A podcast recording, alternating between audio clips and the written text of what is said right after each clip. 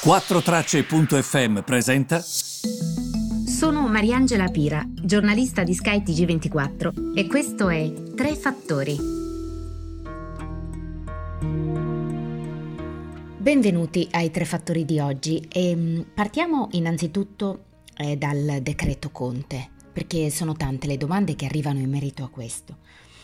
Eh, effettivamente eh, avete inteso bene, si tratta proprio di debiti sul bilancio delle imprese. Che cosa succede? Sono non prestiti, ma garanzie. Quindi che cosa ha deciso il decreto Conte? Ha stanziato questi 400 miliardi di garanzie. Significa che la banca presta i soldi all'impresa o alle persone appunto che eh, chiedono quei soldi in partita IVA e su quei soldi c'è una garanzia dello Stato fino a 800 mila euro. Se il prestito chiesto è pari a 25 mila euro, addirittura la banca chiede la partita IVA e chiede l'ultimo resoconto fiscale, quindi un certificato che dimostri di aver pagato le tasse, che la persona ha pagato le tasse e la partita IVA ha pagato le tasse. Questo significa ovviamente che questo prestito viene iscritto come debito nelle imprese. E se c'è la mancata restituzione del prestito, si attua la procedura eh, normale no? di messa in mora del cliente. Se i fondi non arrivano, la banca, può, ehm, la, la banca sostanzialmente si rivarrà eh, sul fondo di garanzia. Questo è molto importante perché molti di voi hanno chiesto anche quali, dei, quali tassi vengono applicati. I tassi sono minimi, minimi, nella bozza, ma di fatto non c'è ancora un testo definitivo. Serviranno altri decreti attuativi? Si dovrà rimodulare il fondo di garanzia? Ci vorrà tempo prima di eh, sapere i tassi effettivi e anche questo è un problema perché il tempo corre, come sapete, e i problemi ci sono. Guardate anche la Germania. La Germania ha dei problemi gravissimi, non solo nell'impresa dell'auto, non solo nel settore della manifattura in generale, ma guardate Lufthansa. Non stiamo parlando di una società che sta male, stiamo parlando di una società che è entrata in difficoltà quest'anno, eh, prima che sicuramente la crisi si sviluppasse poi in pieno con il Covid. Ha chiuso la divisione German Wings, ovvero la divisione di voli a basso costo. Evidentemente c'è un problema in Europa, questa Europa da sola dove va? E qui passo quindi dal decreto Conte al problema europeo, perché vedete, Conte ha stanziato queste garanzie. È vero che non è abbastanza, però i governi che cosa possono fare?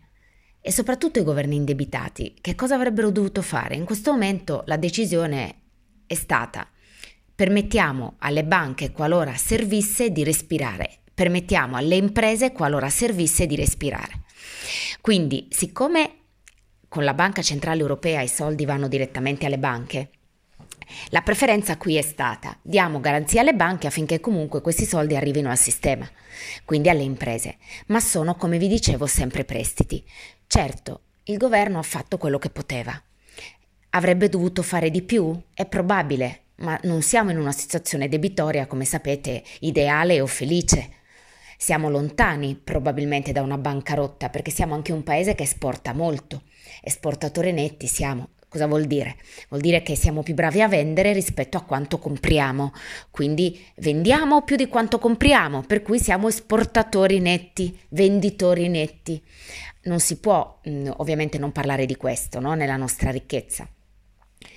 Quindi probabilmente siamo lontani da quella bancarotta che per portare un riferimento storico eh, portò poi alla rivoluzione francese e al malcontento popolare. Si cita sempre la libertà, però di fatto tutto partì da una bancarotta in Francia.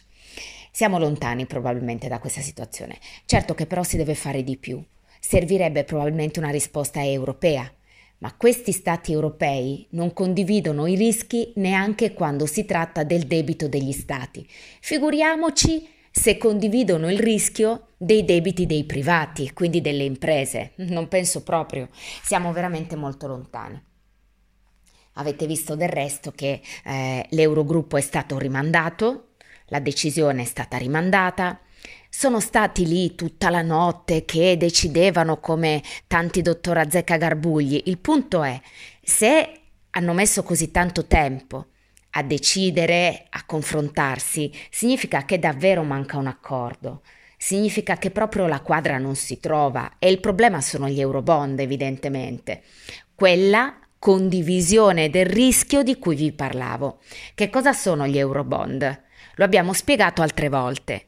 Gli eurobond sono delle obbligazioni, dei titoli di Stato che sarebbero emessi sotto la nomea di Europa e non sotto la nomea di Italia, Spagna, Francia. Questo vuol dire che se per alcuni stati il tasso di interesse sarebbe addirittura più alto da pagare quando si indebitano, vedi Germania, che praticamente non paga quando si indebita. Per altri, come il nostro, che invece pagano quando si indebitano, sarebbe proprio irrisorio, perché farebbe la media delle posizioni debitorie di tutta Europa. Il tasso di interesse da pagare sarebbe la media, che comprenderebbe anche tassi che sono zero indebitati. Questo vuol dire che eh, l'Italia si freggerebbe di questa situazione. E quindi i paesi del nord dicono: eh no, e noi perché dovremmo condividere i debiti con voi? E io dico: ok, capisco il vostro punto, ma allora sforziamoci di trovare altre soluzioni. Per esempio, la proposta della Francia non è male, perché la Francia dice: creiamo un fondo, lì vanno um, le condivisioni del nostro debito che si creerà da qui in futuro. Quindi, come dire, il debito pregresso e il debito pregresso. Condividiamo quello che si creerà con la crisi da adesso in poi. Io questa l'ho trovata una soluzione sensata, perché in questo modo tu accontenti i paesi del nord che sono virtuosi, i paesi del sud che sul fronte del debito lo sono stati probabilmente meno. Quindi questa è un po' la situazione. Devo dirvi la verità. Si deve fare di più. Il tempo sta passando. Pensate alla differenza di mentalità che c'è negli Stati Uniti. Certo, sono appunto Stati Uniti. Parola mm, non a caso. È uno Stato federale, quindi tutti trovano l'accordo, capiscono probabilmente anche che la situazione è una situazione molto difficile. Però lì, se ci pensate, è veramente... Ehm, la situazione è proprio completamente diversa. E ieri Trump ha chiamato tutti gli amministratori delegati di tutte le società finanziarie più importanti negli Stati Uniti. Non so, da Visa a Mastercard, Goldman Sachs, JP Morgan, Wells Fargo, c'erano veramente tutti in teleconferenza. E si è fatto dire qual è il problema in questo momento. Loro hanno detto il problema sono le piccole e medie imprese. E clic! Stanziati 250 miliardi ulteriori per il sostegno alle piccole e medie imprese. Ripeto, la Federal Reserve non è la Banca Centrale Europea, hanno anche un mandato diverso proprio, ok? Washington non è Bruxelles perché ha un differente tipo di ehm, funzione concreta. Però troviamo una via di mezzo. Non si possono abbandonare le imprese e i cittadini in questo momento.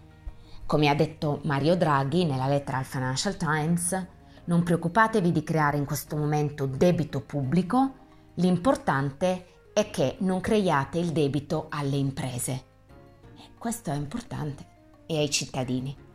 In quella direzione si deve andare, probabilmente, perché così la gente ha l'impressione di non stare malissimo quando le cose riprenderanno e magari sarà catalizzatore eh, di una ripresa più veloce che se in questo momento stessero tutti in ginocchio. Eh, evidemment, no? E grazie per l'ascolto e ci ritroviamo domani.